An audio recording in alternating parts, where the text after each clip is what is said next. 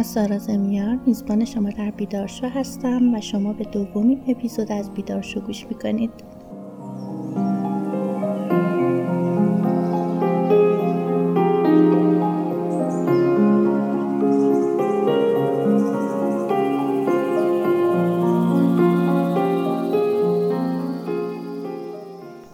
شما توی رابطه هاتون با صد تا چالش جور با جور روبرو میشید.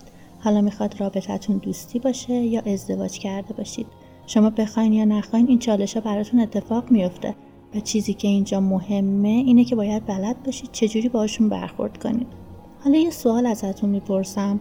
به نظر شما دردناکترین و سختترین چالش رابطه دو نفر چی می‌تونه باشه؟ خیانت.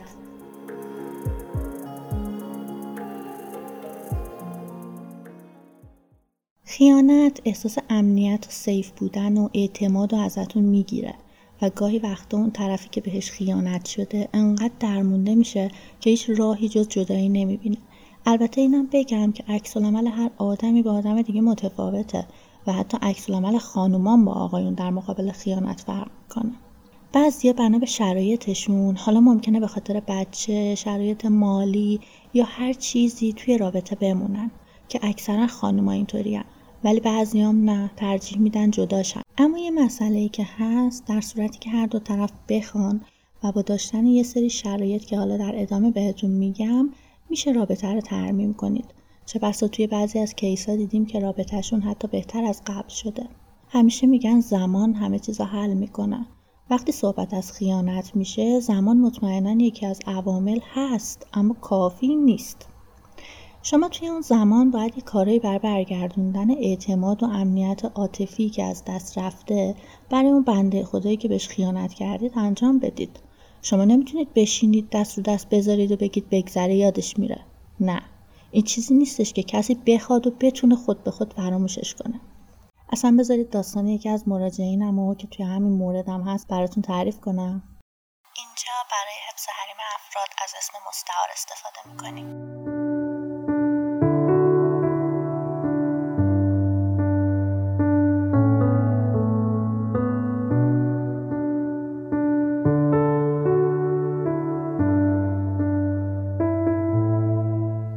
همونطور که می‌دونید بچه ها به والدین جنس مخالفشون بیشتر وابستگی دارن. یعنی دختر به پدر و پسر به مادرش. اولین جنس مخالفی که هر دختری توی زندگیش می‌بینه پدرشه. و وقتی پدرش رو از دست داد چی میشه؟ حس رها شدن و ترک شدن از طرف جنس مخالف و برای اولین بار توی زندگیش تجربه می‌کنه. رویان پدرش رو توی نوجوانی از دست میده که همین باعث میشه همیشه احساس ترک شدگی داشته باشه. همیشه جوری رفتار می‌کرده کسی رو ناراحت نکنه همه ازش راضی باشن چون میترسید حتی دوستاش هم از دست بده. اینجوری می‌خواست از طرف همه تایید شه. یعنی فکر می‌کرد که اینطوریه. توی دانشگاه وقتی با بهزاد آشنا میشه همین رفتارش رو ادامه میده. اوایل همه چی خوب پیش می‌رفت ولی خب از اونجایی که این رفتار برای همه قابل قبول نیست. بالاخره یه روز دل طرف رو می‌زنه دیگه. شاید اوایل برای بهزاد جذاب بود که همیشه حرف حرف اون باشه نظرش مورد قبول رویا باشه اما کم کم اشباع شد. یعنی چی؟ یعنی هر آدمی دوست داره گاهی باهاش مخالفت شه. طرف مقابل نظرش رو بهتون بگه نه اینکه همیشه موافق باشه. این حالت کم کم خسته کننده میشه و طرف مقابلتون رو دور می‌کنه. خب حتما شما تا حالا فهمیدی چه اتفاقی ممکنه بیفته. کم کم رویام اینو حس کرد. احساس ناامنی و دور شدن بهزاد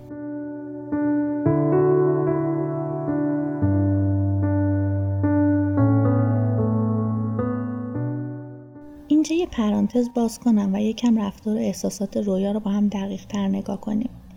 استراب، عصبانیت، افسردگی اینا همه احساساتی هن که شما موقع ترس از قطع ارتباط و جدایی دارید. استراب باعث میشه از کاری که می‌خوایم بکنیم بترسیم که البته خود همین باعث میشه استراب بیشتر بشه که این خودش فرصت زیادی رو ازمون می‌گیره. افسردگی باعث میشه احساس کمبود، تنهایی، کنار گذاشته شدن و مثل اینا رو داشته باشیم و حس کنیم به هیچ کجا تعلق نداریم و از همه جداییم. احساس جدایی باعث میشه ترس از دست دادن عزیزامون رو داشته باشیم. همه اینا وقتی شما میترسید توی ذهنتون مدام داره تکرار میشه. ما دنیایی رو واسه خودمون می‌سازیم که جدا از همه این قربانی میشیم و بعد از اون احساسمون بدتر و بدتر میشه. آخر چی میشه؟ این باعث میشه ما نسبت به عشق و افراد مهم زندگیمون کورشیم خب حالا همه این احساساتی که رویا داشت تجربه می‌کرد و توضیح دادیم برگردیم به داستان عشق این دو نفر. رویا چیکار کرد؟ حتی اون موقع که از این رفتار بهزاد ناراحت بود از ترس اینکه یه وقت درگیری و دعوا بینشون پیش نیاد بازم حرفی نزد. همیشه حق به بهزاد می‌داد. خب طبیعیه که اون میترسید اگه بهزاد ازش ناراحت شه اونم یه روز ترکش می‌کنه. مدت ها میگذره و این دو نفر به همین منوال با هم بودن. بهزاد کم کم سرد میشه. رویا به خاطر ترس از اینکه بهزاد از دست نده یکم روی رفتار خودش کار می‌کنه و خودش رو تغییر میده. اما خب این تغییر کافی نیست. کم کم داشت اتفاقی که همیشه رویا ازش میترسید توی زندگیش میافتاد و بالاخره بهزاد رفت.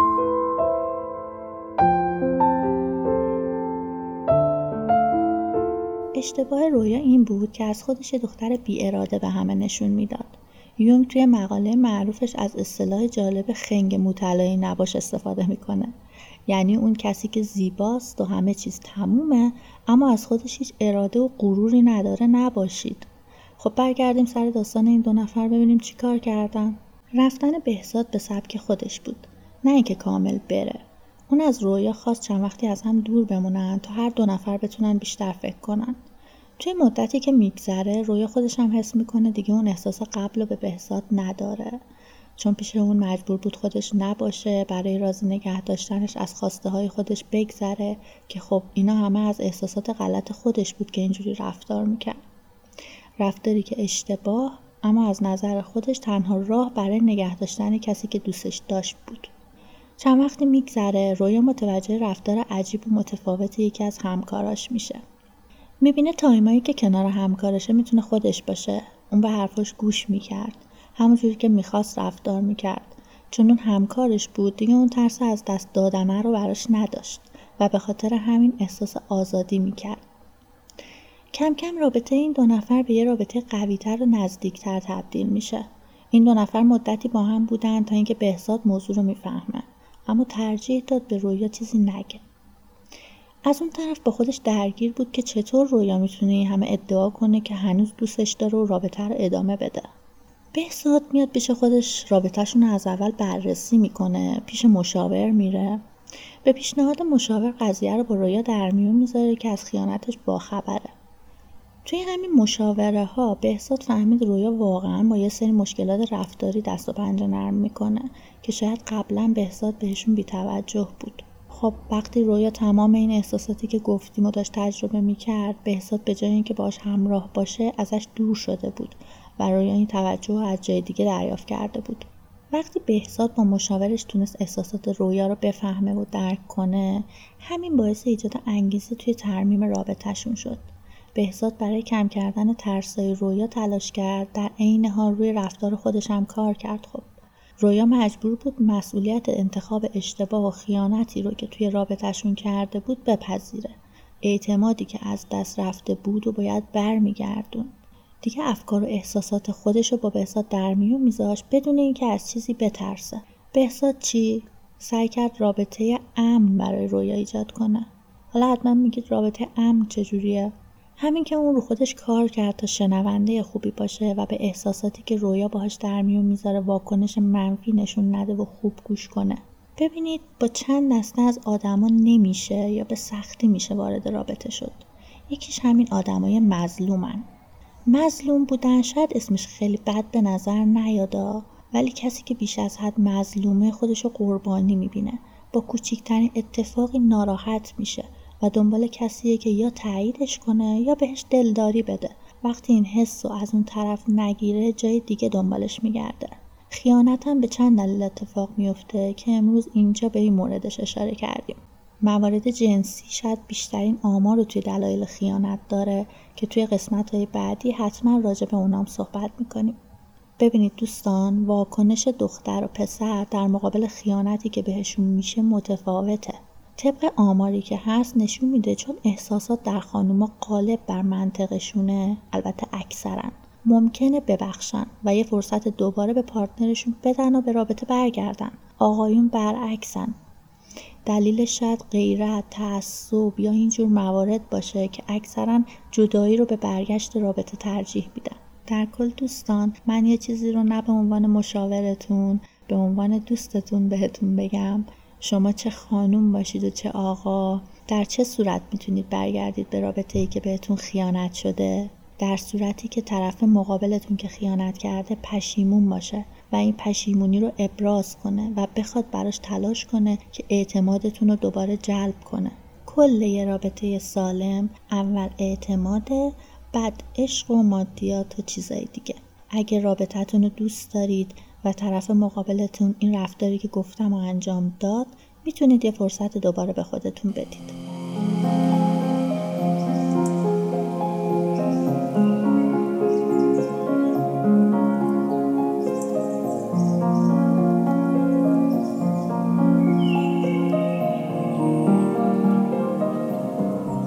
بسیار خوب. چیزی که شنیدید اپیزود دوم از بیدار شو بود. امیدوارم کم و های ما رو ببخشید و نظرات و پیشنهاداتتونم به دیده منت. مانا باشید حال دل تک تکتون خوب.